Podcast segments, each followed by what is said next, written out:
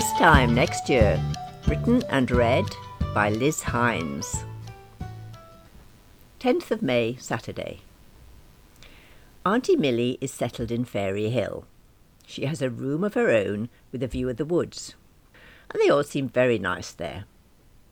The doctor in charge wanted to do an assessment when she arrived.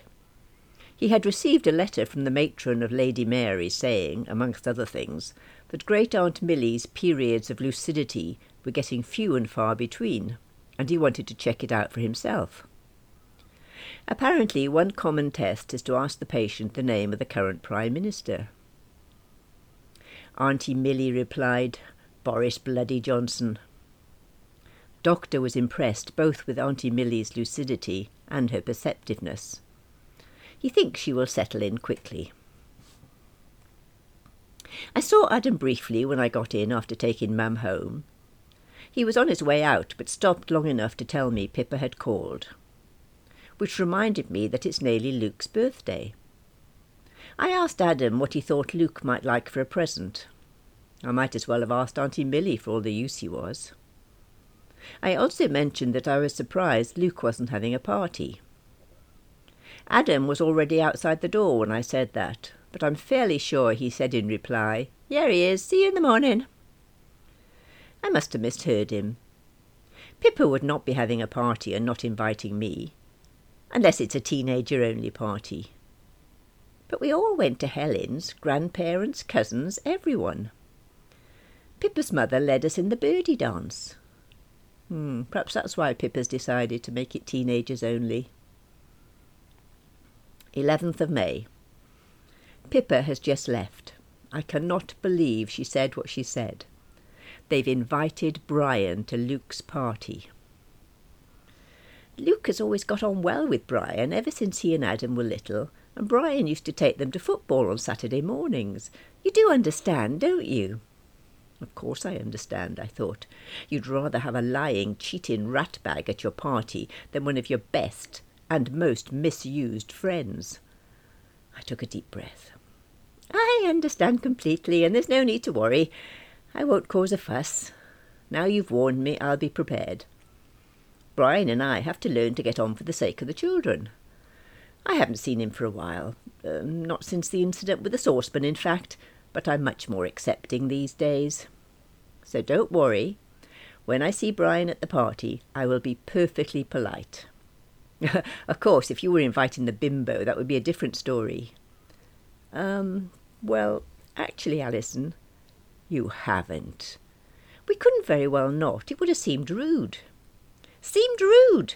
Did she think about whether it seemed rude to steal my husband? Did she consult her book of etiquette and say, Oh no, Brian, I mustn't, you're a married man? I'm sure she didn't plan it like that. Gina is very pleasant when you get to know her. Pippa's voice trailed off. You've met her then? They called in to say thank you for the invitation. So they're definitely going to be at the party? Yes. Look, Alison, I know it'll be difficult for you. If you'd rather not come, we will understand. You're afraid I might create a scene, is that it? No, not at all. I'm just thinking of you and how you might feel, seeing them together, enjoying themselves together.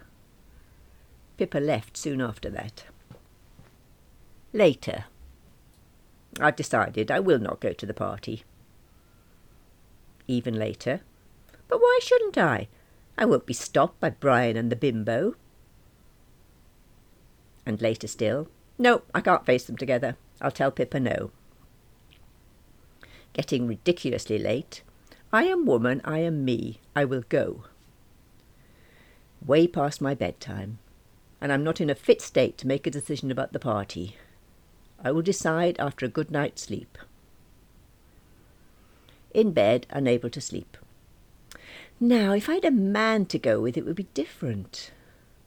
I'm sure I remember Bev saying that Simon had a friend who was recently divorced. I'll have to ask her. 12th of May. I explained the situation to Bev. I told Pippa she should have told you sooner. It's not fair springing it on you at the last moment like that. You knew then? Yes, Pippa told me ages ago. She was worried how you'd take it. I'm fine about it, really I am. It just came as a shock, that's all. So you're going to go to the party? Mm, that sort of depends on you. Me? How? Didn't you say that Simon had a friend who was recently divorced? A friend? I don't think so. Yes, you did, I'm sure. It's somebody he works with. Oh, Anthony. Yeah, that's it. I remember his name now. Nah, Anthony's not really a friend of Simon's, he's just a colleague. But does Simon know him well enough to ask if he'd like to go to a party with me? Anthony? Oh, no, Alice, you wouldn't want to take Anthony to the party with you. Why not? Well, he's. You just wouldn't, take my word for it. Is it the ugly younger brother of the Hunchback of Notre Dame? No. Does he smell of rancid cheese or scratch himself in public? No. Well, what's the matter with him then? He's just a bit boring. That doesn't matter. He won't have to speak to anyone, as long as he's half presentable. I just don't want Brian and the bimbo to see me at the party looking like a lowly reject. Please ask Simon to ask him, unless you have any better suggestions. After running through the milkman, I've never seen him, so that could be risky, the postman, who's at least 73 and surly, and briefly the dustbin man, Bev asked, Isn't there anyone you've met through work you could invite? For some inexplicable reason, the name David Davis flitted into my mind. I swatted it straight back out and said, No. OK, it was only a suggestion, no need to snap at me. Sorry, but there's this man. I've only ever spoken to him on the phone, and he is obnoxious. But he has a gorgeous voice. And you fancy him? Don't be ridiculous. I haven't even met him. And as I said, he's a complete pain. Yeah, yeah, yeah. Oh, shut up. Just ask Simon for me, please. 13th of May, Tuesday. Simon has asked Anthony, and he will be delighted to go to the party with me. I phoned Pippa and told her. I can't think why she sounded surprised when I said I wanted to bring a guest. It's not as if I am totally devoid of charm. Brian found me attractive once upon a time, and I have been chatted up more than once since. Well, once actually, but it was by a man, even if he did look like the Duke of Edinburgh, only with less hair. The party is a week Saturday.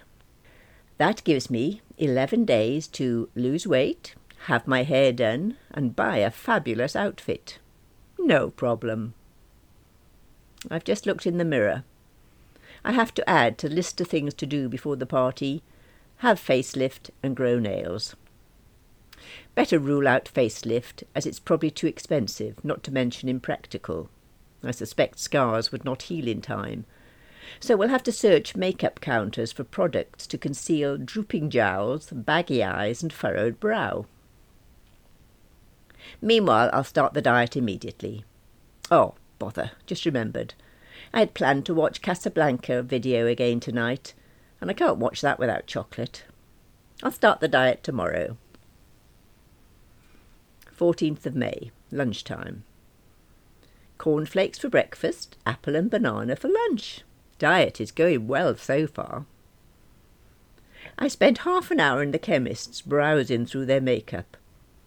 There is an enormous choice of creams to prevent reverse aging process. I'm amazed at the selection. Unfortunately, I couldn't determine exactly what each promised, as I forgot to take my glasses.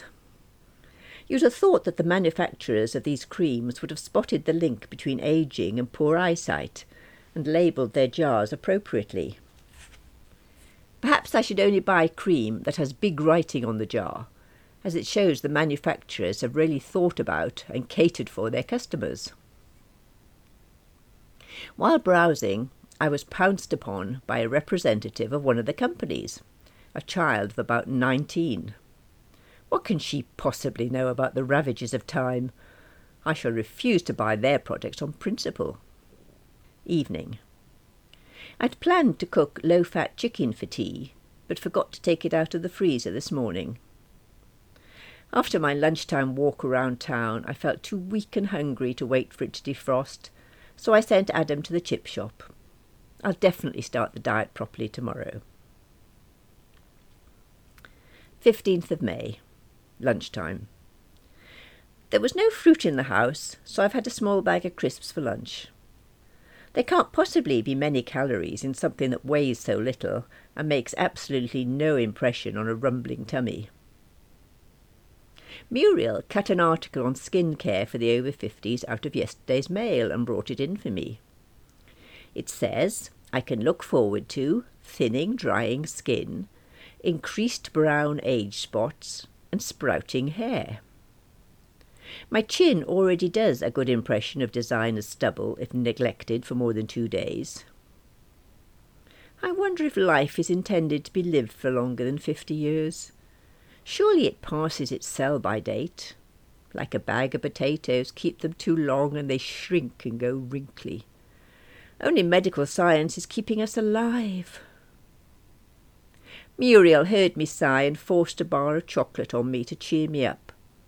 Life never seems so bad when you've got chocolate. 16th of May, Friday. I've had a very good diet day today. Adam went out for a curry with friends, so I made myself a mushroom omelette for dinner. I still feel hungry, so that must be a sign the diet is working. It's very satisfying to feel in control of one's eating. I'll be down a dress size by next weekend, no problem. I think I may even have a Jane Fonda exercise record somewhere. Later. Oh dear, I shouldn't have exercised immediately after eating. I'm feeling slightly sick now. I also must remember to empty my bladder before doing star jumps. Having babies does nothing for muscle control. I think I'll have a nice restful bath and curl up in my nightie and watch comedy shows on the television. Later again. My nose is being assaulted by the smell of curry. Adam called in briefly on the way between restaurant and club to drop off the leftovers. It's very good of the restaurant to supply doggy bags, and there seemed to be quite a lot of leftovers. Nearly bedtime. I was going to make myself a cup of tea and have a biscuit, but I don't suppose it would hurt if I had just a spoonful or two of curry. It's probably less fattening than a biscuit, anyhow. In bed. Oh, I really didn't intend to eat so much. I'm sure there's a secret ingredient in curry that makes it irresistible. It was only one little plateful anyway, and I did have a very small dinner. Early hours of the morning. Oh, I have a terrible pain in my stomach, and I can't remember which side the appendix is on. Brian had his removed. Think, what side was his scar? Right? No, left. Or was it my left? Oh, I'm in too much pain to think straight. I'll have to crawl to the bathroom to see if we have any medicine. But is it dangerous to take medicine if it is appendicitis? Oh, I can't remember that either. But I can stand this agony no longer. I will have to take a chance. There must be something in the bathroom cabinet. Back in bed. On my way to the bathroom, I bumped into Adam. Yo, Mum, all right? Do I look all right? Yeah, cool. Night, Mum. This confirms my belief that Adam has inherited Brian's sensitivity gene. I finally found some milk of magnesia in the cabinet, and more amazingly, a spoon as well. On my third attempt, I managed to unscrew the top and tip the bottle up. A sprinkling of white dust floated onto the spoon. I checked the sell by date January 97. I threw it in the bin.